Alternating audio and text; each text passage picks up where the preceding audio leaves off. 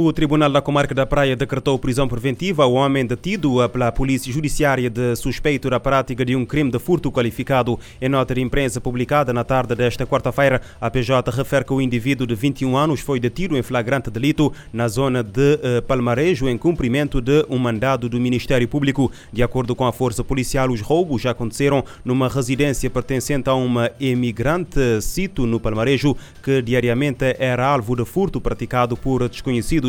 A mesma fonte refere que, na posse do detido, foram apreendidas 2 malas térmicas contendo no seu interior várias louças subtraídas do interior da residência. Ainda foi possível recuperar mais objetos de uso doméstico subtraídos na mesma residência em dias anteriores.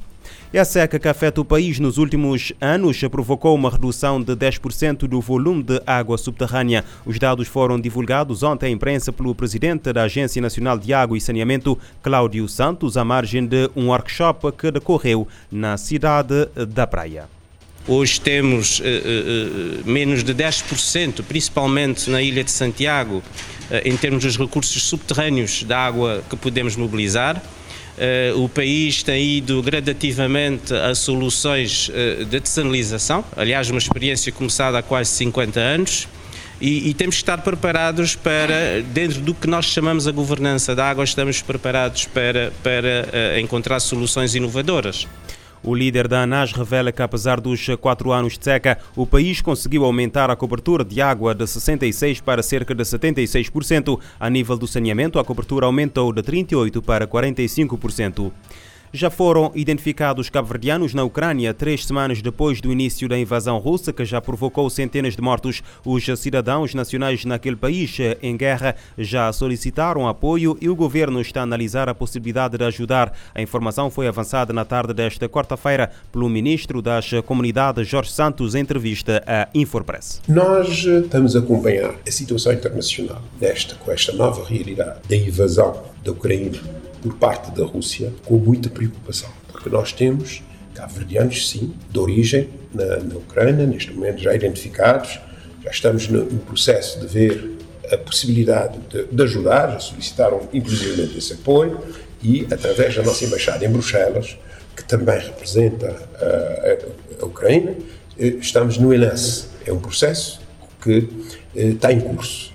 Sobre os efeitos da guerra, Jorge Santos diz que o Executivo está a acompanhar também com muita preocupação, porque Cabo Verde praticamente importa a maior parte do que consome, não só a nível alimentar, como também a nível das energias, principalmente fósseis. Com essa escalada de preços originados que vem na sequência dessas invasões, com certeza que a situação já é sentida neste momento em Cabo Verde. Já os preços, o efeito da guerra já está sendo sentido também, cá a ver, a nível de todo o mundo. E com certeza que o governo está atento a essa situação para fazer a melhor gestão possível, principalmente do equilíbrio alimentar de Cabo Verde. Não só aqui, mas também a nível dos combustíveis. Existe todo um acompanhamento e nós estamos a acompanhar também a situação na Europa, por exemplo, mais próximo deste conflito, onde existe uma grande preocupação das nossas comunidades também.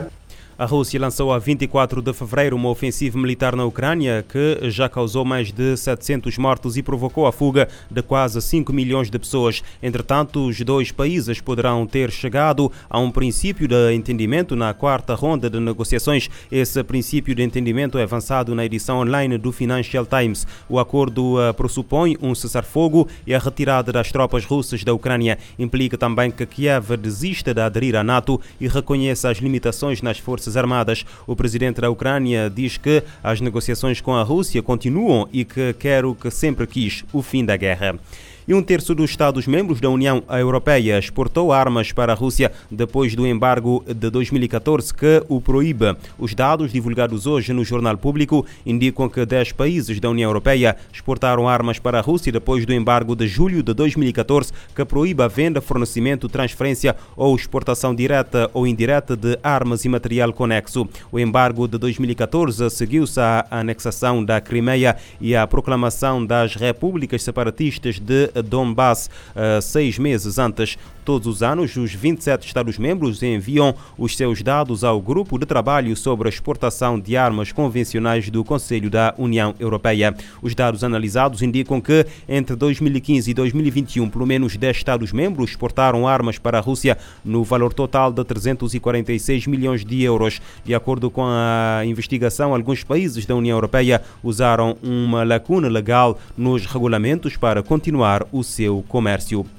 A Organização Internacional para Migrações está preocupada com o aumento do risco de tráfico humano e de exploração sexual na Ucrânia e na região. Desde que a ofensiva militar russa começou a 24 de fevereiro, pelo menos 3 milhões de ucranianos cruzaram as fronteiras para fugir do conflito. Segundo a OIM, 162 mil nacionais de outros países também deixaram a Ucrânia nas últimas semanas. Com a piora da situação humanitária e as movimentações em larga escala de pessoas, a segurança dos civis está ameaçada, levando a um maior risco de exploração.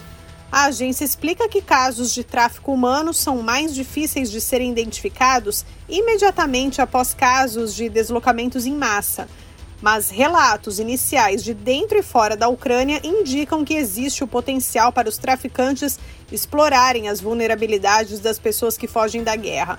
Foram reportados, inclusive, casos de violência sexual. E existem também indivíduos que prometem serviços de transportes aos ucranianos, mas com indicações de haver intenções de explorar essas pessoas.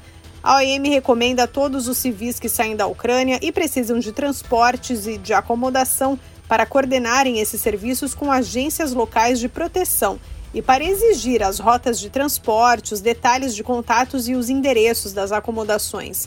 O diretor-geral da OIM, Antônio Vitorino, destaca que as pessoas que estão deixando o território ucraniano são, na maioria, mulheres, crianças e até idosos, incluindo pessoas que estão desacompanhadas ou foram separadas de suas famílias. Esses grupos são ainda mais vulneráveis ao risco de tráfico humano. Da ONU News, em Lisboa, lê da letra. A Organização Internacional para Migrações alerta para o risco de tráfico humano para pessoas que deixam a Ucrânia. Exploração sexual e abusos também preocupam a OIM. O Departamento de Justiça dos Estados Unidos aceitou indemnizar em 115 milhões de euros as vítimas do tiroteio numa escola de Parkland, na Flórida, para encerrar os processos relativos à alegada má conduta da Polícia Federal antes da tragédia. Informação divulgada em comunicado divulgado na quarta-feira pelo Departamento de Justiça norte-americano, sem revelar mais detalhes. Os advogados das vítimas que apresentaram queixa disseram em novembro que estavam prontos para um acordo histórico. No dia 14 de fevereiro de 2018, Nicolás Cruz, de 19 anos, abriu fogo com uma arma semiautomática AR-15 numa escola em Parkland, no estado da Flórida, da qual tinha sido expulso no ano anterior. O tiroteio resultou em 17 mortes e 15 feridos, sendo um dos piores massacres em escolas nos Estados Unidos. Em outubro, o jovem declarou-se culpado e um júri irá determinar a sua sentença após um julgamento em abril. Os procuradores pediram a pena de morte para o responsável pelo massacre.